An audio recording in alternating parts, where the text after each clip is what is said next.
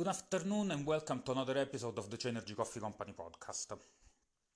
Today I want to have a free flowing uh, um, chat about um, how you make money or why you don't make money or even what, what does it mean to make money. I mean, uh, the, the, the spark for this idea was a bit the fact that uh, since I'm stuck at home, I'm surfing the web more than I should. Business is a bit slow and hence I'm bombarded because you know once you start to look for entrepreneurial ideas etc you get bombarded by all these magic methods to make money online or to make money in general be it in investment or be it in drop shipping affiliate marketing building your career. I mean at the end of the day there seems to be a lot more courses on how to make money than ways to make money itself and this is interesting, right? At the end of the day, what these people are doing, they're trying to sell their expertise to make money for themselves. If they have an expertise, because that's very often quest- questionable. So, the point that I would like to make is that, uh, of course, you need to be extremely skeptical about anyone telling you that the reason you don't make money online, or you don't make money on Amazon, or you don't make money on your affiliate marketing program on your on your blog is X. Probably X has some merits, but most of the times the reality is ju- just that they are trying to put in practice um, the old adage a fool and his money are soon parted. So, what does it mean to make money? First, what does it mean to generate an income? It means being able to sell something for a higher price than its cost. That's it. Simple as that. Even when you're working, that's what you're doing. You're exchanging your time and expertise for a price, which is your wage. The more uh, requested, the more in demand is your expertise, the more likely you are going to be able to sell it for a decent price but that's what it is. I mean, imagine someone on a very low skill um, manual job. Inevitably, his wage is going to be low. Now, it's true that even for some jobs with a high degree of specialization, like medical, some medical profession, more than medical paramedic professions, are not exactly paid well. And it's also true that professions that are vastly overpaid do not require in the end that disproportionate amount of skill. But at the end of the day, it's all about demand and supply. But from an individual level, it's more about whether you can sell your service, your expertise, your time, your product for higher cost. If you can, you're going to make money. If you can't, you will not. Now, now let's take the example of a physical product. Let's make it as simple as possible. Now, I live in Switzerland, it's a small country. I will take Switzerland as an example, but you could translate this example in any kind of, uh, com of commerce. Imagine that you discover that uh, you can buy a can of Coke in Luzern, which is a small town 30 kilometers south of, of Zurich, for one franc and sell it in Zurich for four francs. No custom, no forex, nothing. Just you just need to take your Coke can from Luzern, drive 20 kilometers, so spend a little bit of money on gas and sell it in Zurich for four times as much. Perfect business, right? This is what you call an arbitrage. An arbitrage is a distortion in the market that allows for almost risk-free profit. Now, uh, what would a rational person do? Load his car with as many Coke cans as he can, drive to Zurich, and sell his Coke cans. And he's going to make money. Why? Because he's been the first to spot the trend and to take advantage of it. Now, what will happen in the long run? Even not in the long run, after a certain time. Two things can happen.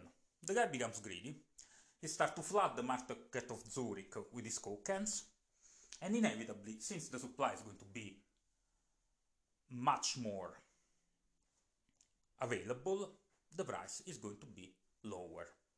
What is more likely to happen is that other people will notice the same trend, and what they will do, they will go to Lucerne and buy the coke and buy the coke and sell it in Zurich. So what is the next step? Either the price of coke in Lucerne will start to grow, to go up because so many people are buying this coke and uh, and sell it to Lucerne. So in in uh, Lucerne there's going to be a point in which the price of coke will start to raise, or the price in, in Zurich will go down because so many people are bringing coke to Zurich that consumers have more choice and they can go for the guy that sells that a little bit lower because once you bought your coke for a dollar you still think to sell it for four dollars. The guy next to you sells it for four dollars. What do you do to convince the customer since the product is exactly the same? You lower the price. That's what you do. Up until the point when you cannot lower the price anymore because the cost of your coke in Lucerne plus the cost of transport is going to be equal to the cost in Zurich. Is this always the case? Not always, but most of the times. Now, could be that the local government of Zurich, for some crazy reasons, has decided to put a floor on the cost of coke. So no coke can be sold for less than $4. Perfect. Some of that, with a floor in the price, is going to be unsold because there is only so many people that can drink that coke. So if you're not losing on the single can of coke that you sell, what you might lose is that you buy four can of coke, you sell only one, and in the end you are just breaking even, if you manage to sell even that one. And that's why, for example, very often price subsidies and this kind of uh, measure for the government to for example, to uh, support an industry, to support an income, very often fail. The same is true even with, with graduates. So imagine today the most in demand uh, profession is being a bookkeeper. So being a bookkeeper commands a premium. So a lot of people will go to college thinking to become bookkeepers. A lot of them will become bookkeepers. By the time they finish college, bookkeepers are going to be a dime a dozen. That's it. So when this is not the case, when there are barriers to entry that limit the influx of new entrants to a point where you can sustain your margins. For example, in commodities, which is my market, like imagine oil, barriers to entries are substantial, meaning that you need terminals, you need infrastructure, and more than anything, you need the capital to finance your purchase of the, of the crude. However, given the fact that contrary to 20 years ago, markets are now very liquid, and with the internet there is uh, fast dissemination of information, it's very difficult to make money just but by trading the crude itself or trading the gasoline and hence, what we have seen in the last 20 years is a bit slowing down this, this trend, but it's still there. Oil company and commodity traders, I mean, commodity traders used to be people that would just buy and sell and not, so connect the, the, the demand with the supply and not produce or store the product, except for the time necessary to uh, complete the transaction a lot of, of commodity traders have started to integrate vertically. Integrate vertically is business lingo to say they started to buy either oil wells or uh, refineries or processing plants so that they can take a little slice of margin at each given passage. So capture more value, that's, that's what it means essentially. Now you understand that even with very substantial barriers to entry, which is the availability of capital to finance uh, a ship of crude, the profitability of this company in the long run is decreasing. They're still making loads and loads of money, generating loads and loads of cash, but just because they can increase their volumes to the point where smaller entrants cannot compete. Simple. The more you buy, the better price you get. The more volume you sell, the more parts of the market you saturate, since the price is essentially known to everyone, so there aren't this distortion, this arbitrage opportunity in the price, and hence the margin on the single barrel of oil, on the single bag of coffee, becomes lower and lower. Okay, great. So why aren't, aren't you making money online? Is it, isn't it any different on the internet? Isn't the internet a land of opportunity? No, it's not.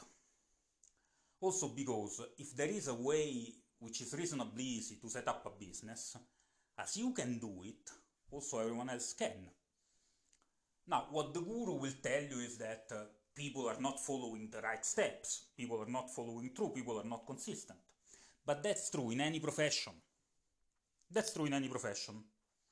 Meaning, if you think about the workers, I mean, everyone of us works knows there is the stellar performance performer, there is the one that is so-so, and then there is the slacker. It's not a perfect word, so not always the slacker gets what he deserves, which is being fired. But the reality is that uh, very often it's the opposite that happens. Companies become complacent, they don't reward the, the, top performers well enough, top performers leave, the company is stuck with the slackers, and the company closes business because it on, it's only run by slackers. That's, that's more or less the, the, the simple reality of the world. Sometimes things are much more simple than what we would like them to be. Star performers can still fail, slackers can still have luck, but in the long run, that's what happens. Now, let's go back a second to the to making money online. For example, is it possible to make money blogging? For a very small percentage of bloggers, yes.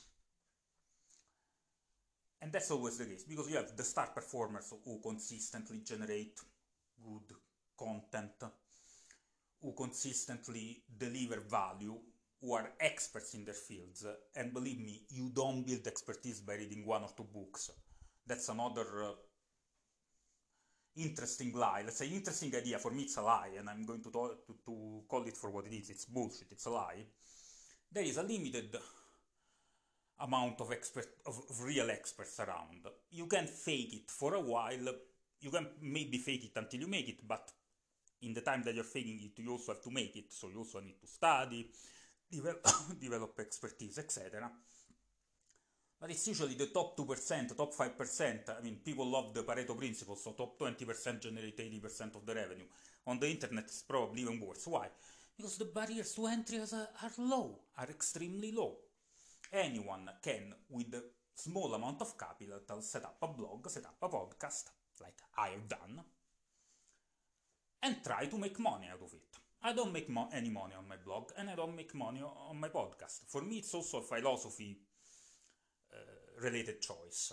My choice was to use this as an outlet to communicate my ideas, so I don't have any monetization neither on my podcast. On my blog, I think I might have banners, but I've never received a single dime out of my out of my blog.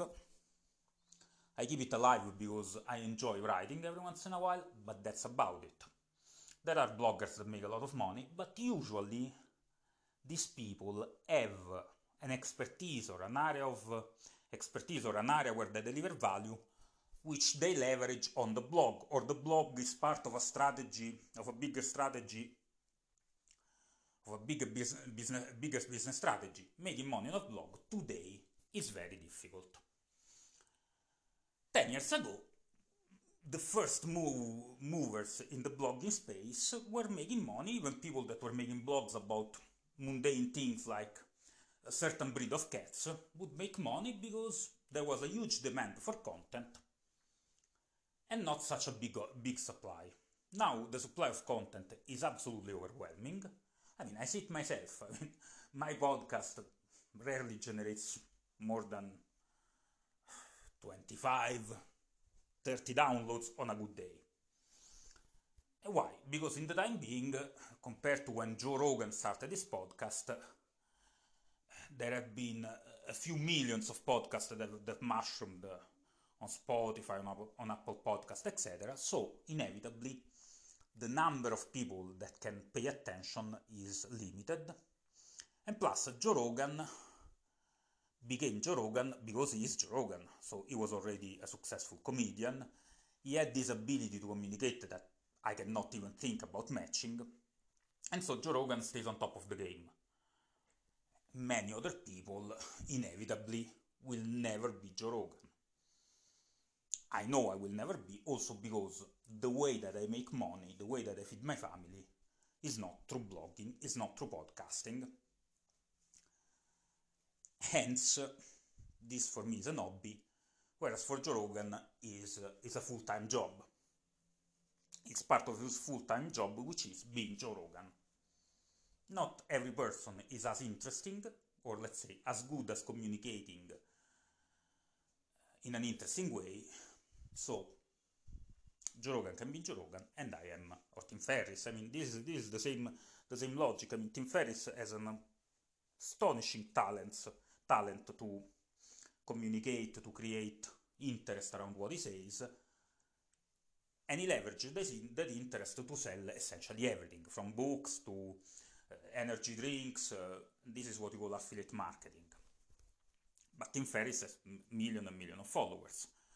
So now, even though certain barriers to entries, for example to podcasting, are reasonably low, because at the end of the day you need a cell phone, an internet connection, and an hosting service, total cost few hundred bucks, the barrier to entry is the ability to produce a certain kind of content. Does it mean that you shouldn't try? No, it doesn't mean that you shouldn't try. It means that you need to be aware, to be aware that generating consistently good content is not an easy task. It's something that requires a certain dedication, and even with the dedication, you might not make it. At the end of the day, this is true in, even in the job market. And for me, I mean, I'm an, an accountant kind of by training, economist. Well, I studied economics, but I became an accountant, started in a big four at PwC back in 2001. And that's what pays my bills because I'm able, I mean, I've sold it as an employee for most of my career and I'm selling it as a consultant. That's essentially what pays my bills. It's my core expertise. Why? Because to do the job that I do, there is a little bit, not too much, of a barrier to entry, which is the experience that I built, the education that I have, and to a certain degree my ability to finding clients. My ability to finding clients is not that great. I mean, I need to improve also because until 2019 I was an employee, so I didn't need to find client. My client was my employer. However, I have a certain expertise that if I enter into a conversation with someone that has a financial problem, one time out of 200, I'm able to convince him that I might help. And that's more or less the conversion, one time out of 200. For me, there are people that are more successful, of course. Now, this uh, means that if I have 400 conversation, I might have two clients. These clients are going to pay the bills, but this is the proportion.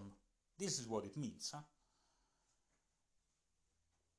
Is it going to be the same in 5, 6, 7, 10 years' time?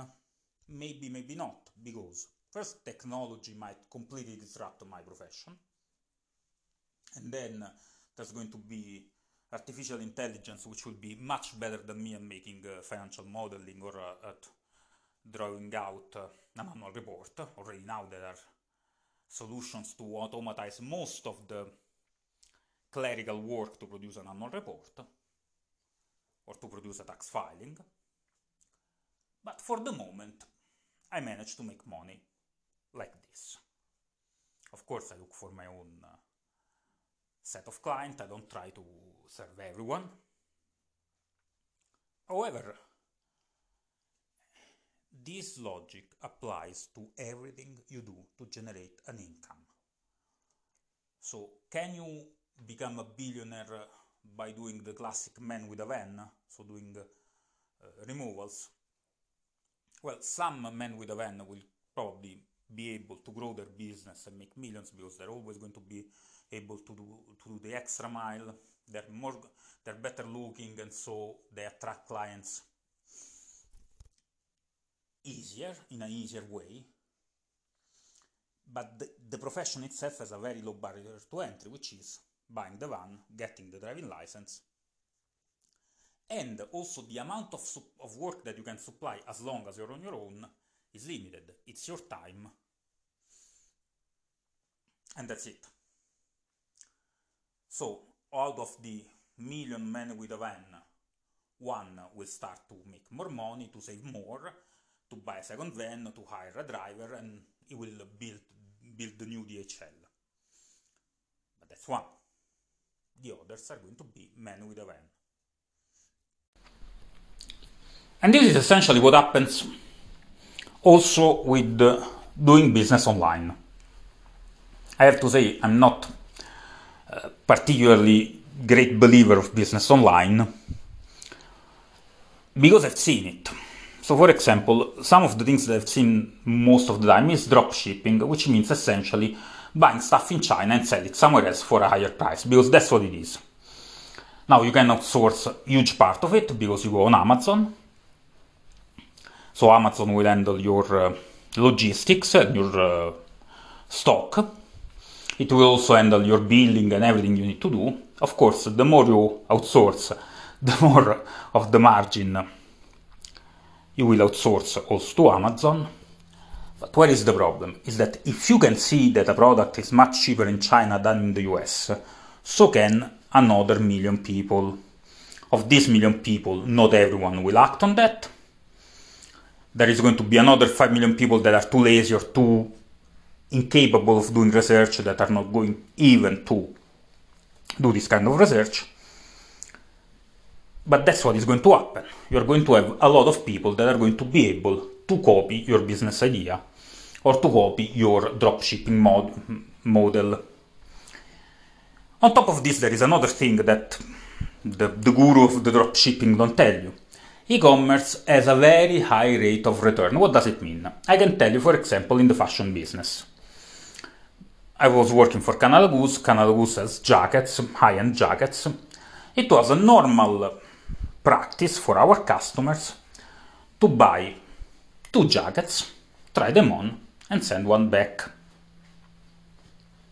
Now, if you're producing the jackets and you have five different channels because you sell to uh, the Macy's, the, the, the high-end retailers. You have your own shops and you have your own e-commerce and you have even online retailers that sell your products. If you're on, on your own channel, you have returns, it's an annoyance. But it's factored in the cost of the goods. Plus, by uh, cutting off all the middlemen, you manage to capture a lot more margin, so you make more money. So, if part of this is lost due to returns, so be it. But if you are making drop shipping, so you are, you are a middleman, starting to have returns can become a problem. First, because if you get a return, it's not a given that you're going to be able to return it to your own supplier. Second, because you need to handle the return. Third, because if you don't know how to handle it and you don't have the systems and the knowledge to handle a return, you're going to lose a customer and a disgruntled customer might make you lose a whole lot of other customers because he's going to write bad reviews, complain, moan, etc. And essentially, since your margin is quite thin because you're a middleman, it's going to eat in your margin. Simple as that. So, how did people that made money on dropshipping uh, do it? Well, they had the first mover advantage, that's the first thing. And that's why now they sell you training.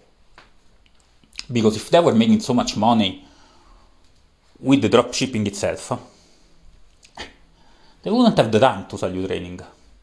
Or anyway, it wouldn't be the strongest product that they advertise. Also because training is a much cheaper um, product to realize than than going to China, buy the thing, sell, store it, sell it to someone. If you do a training, you do a video, millions of people are going to see it. You reuse it thousands and thousands of times, hence the margin is practically 100%. It's just the cost of your time, that's it.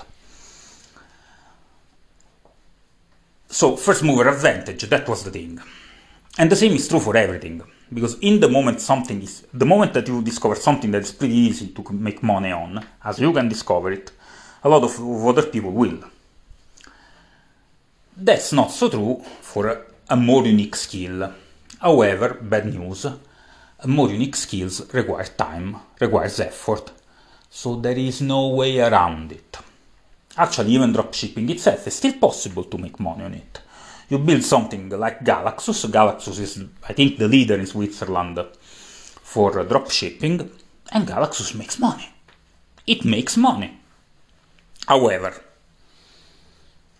it makes money because it has scaled, so it has uh, huge volumes, it can, or Wish, or even Amazon itself, they are at a scale where even if on the single good that they sell they have a small margin, they have so high, such high volume that they make up for the low unit margin on the volumes. Second, they can leverage their marketing investment.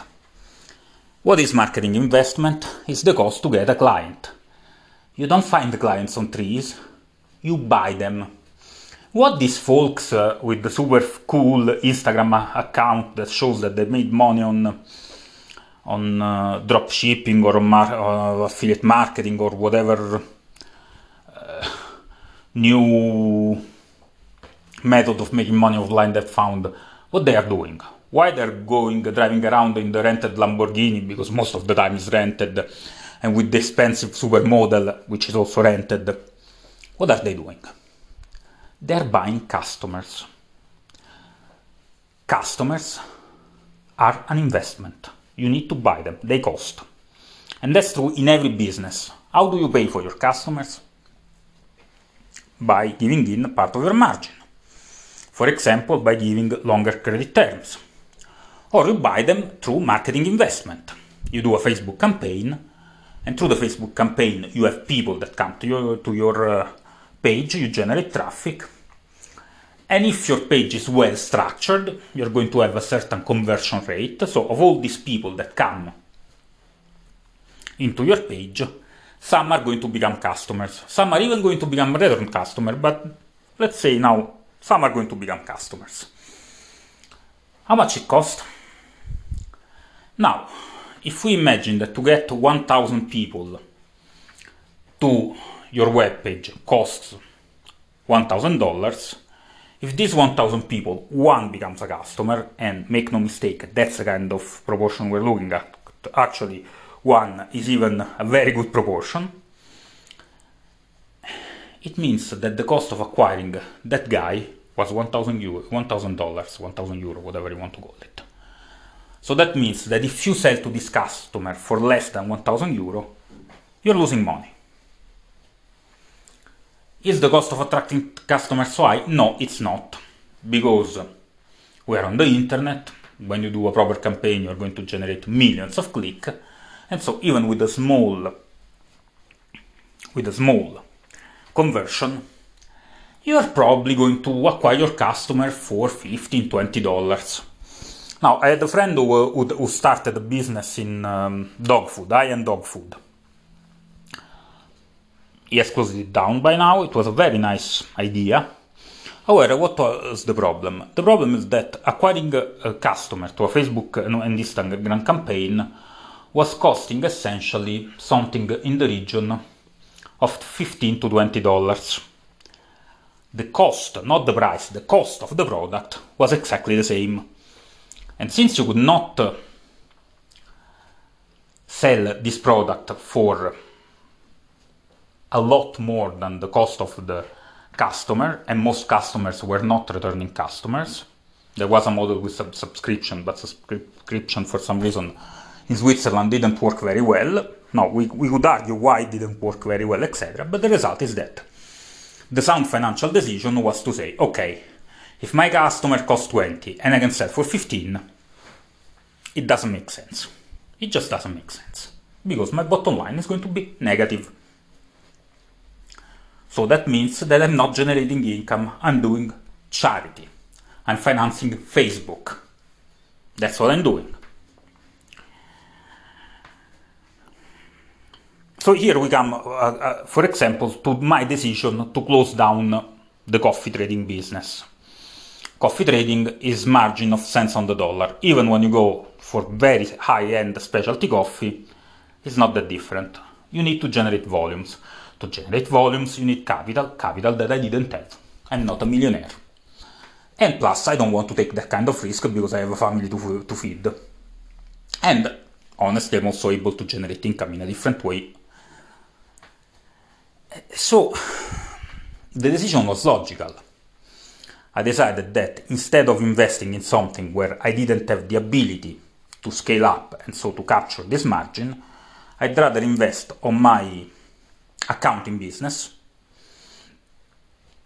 because there I'm leveraging a huge investment that I made over the years, which is my professional experience, my education, and my qualifications. And this way, earn my loaf of bread. That's it. Now, was I right to give up on coffee?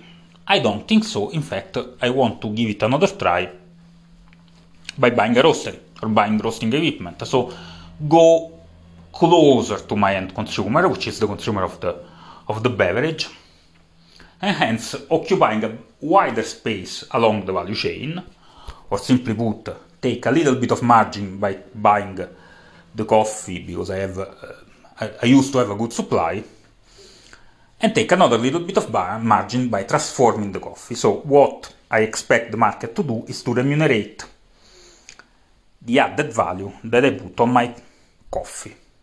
This is what it is. And hopefully to convince the market that my ethically sourced coffee is really ethically sourced, it tastes better, and so it's worth to pay a higher price for my coffee rather than go down your local supermarket and buy a kilo of Lavazza. Because if you're not convinced that my coffee is better than Lavazza, I will never make money, because Lavazza instead competes on volumes so they can afford a lower margin, even though their margins are actually quite good, but they can still afford to do special promotion, to do a lot of investment in marketing. I don't have that capital, so my barrier to entry to that market is pretty obvious. Of course, once I built a, business that generates more margin, that is able to self-sustain, I'm closer to overcome that barrier, but the barrier is still there. And that's where you need to be extremely suspicious of people that are selling you whatever course to make money. You make money if you can. I mean, it's it's really obvious, it's really banal, and yet, especially, and that's why I actually detest these people that sell you the dream of making money, especially in an economic crisis like now. I detest it. I detest it because it's bullshit. They just want to take your money and run. That's what they want to do you want to invest in something that might make you money, might or might not, because the ugly truth in life is that there is always a component of risk, there is always a component of luck, whatever you do. 10 people have a good idea, only one makes it. Why? Is better, yes, or simply it was the right timing, or it was so. But for sure, luck is not the only part of the equation. For sure, there is no easy way to generate value, to generate income, and hence there's no easy way to make money. So if you have cash that you want to invest in something to increase your value, if you want to listen to an idiot, I would like I would rather advise you to invest your money to learn a skill. Whatever skill. You want to learn plumbing? There are awesome schools to learn plumbing. You might become a good plumber and you might make a lot more money and being a lot happier than trying to sell Chinese made hair dryer to snotty, moaning customers in the UK. Now, I don't want to diss the UK, it's just first thing that came to my mind. Whereas you might become a very happy plumber, you might not become a millionaire, but at least you have first a skill that has a value, and second, there is a certain satisfaction, a certain happiness in making a good job. Whatever the job, even cleaning. Like imagine you're cleaning your room. One thing is you're just doing like, yeah, whatever. I just put stuff away and that's it. Another thing is once you do a proper cleaning, you throw up all the stuff that is clogged in your room, you feel better. And that's actually my idea of, uh, it's just mine. Maybe someone has a different different idea. But my idea of uh, personal satisfaction, I'm not going to say happiness because happiness is a big word, it's a big word, but my idea of professional satisfaction is being able to look at what I've done and say, this, is, this makes sense, this is a good job, this has some value. You want to do it online? Great.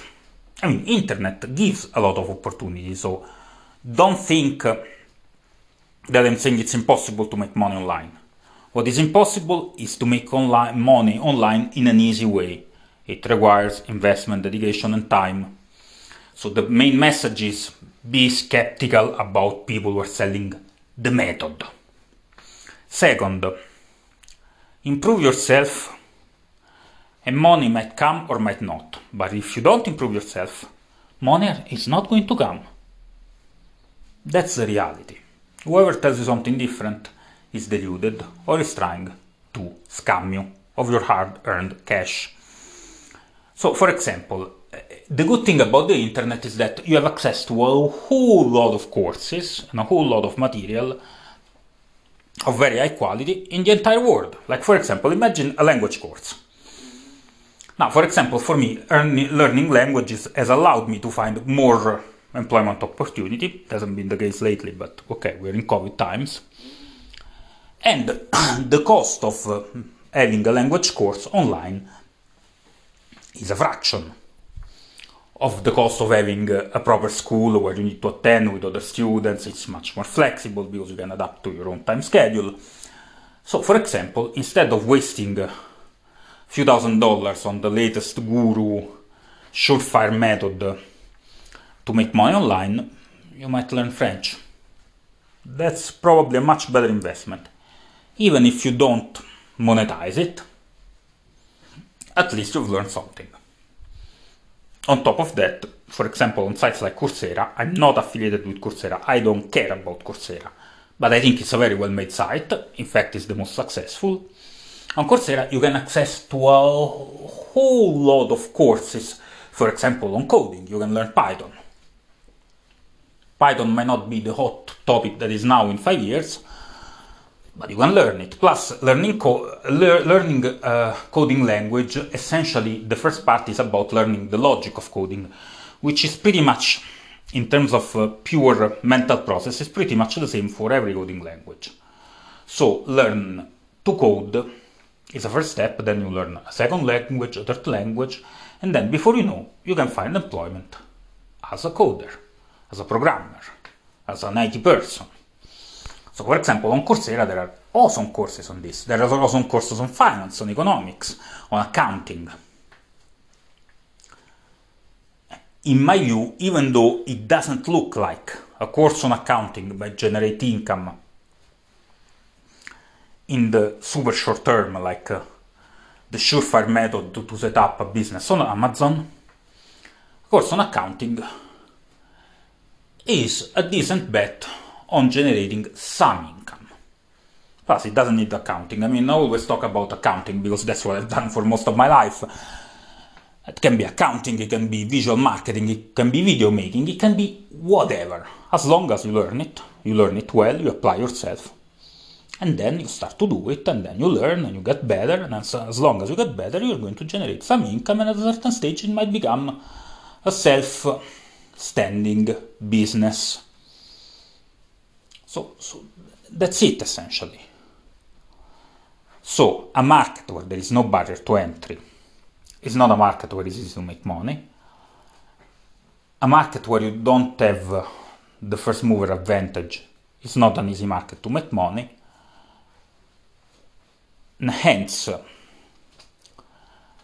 when you look at the ways to increase your income, etc., don't go side hustling, because side hustling, yeah, might work for some, but it's never going to become. Uh, I don't know, I just don't believe in side things. If you do something, do it well. If you want to do it to earn a living, I mean, you might argue that my podcast is shit. Okay, that's your opinion. I'm doing it out of my cell phone in my bedroom, so probably the quality is not great. I don't care.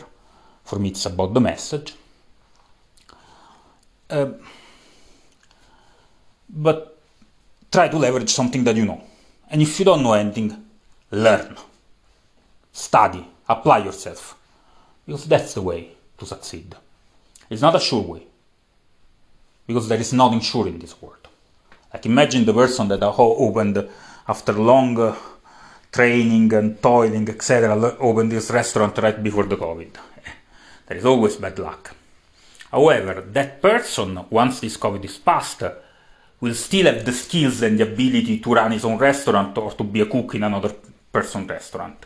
The person that didn't have the skill after the, the, the, the, the COVID still will not have the skills if uh, he hasn't done the steps to acquire those skills. So at the end of the day, simple message. First mover advantage is a thing but if you're looking at something where there is already someone who's talking about first mover advantage, probably the first move is not there anymore. So if you want to do something innovative, you need to look forward, and that's difficult. Also because it, it requires creativity.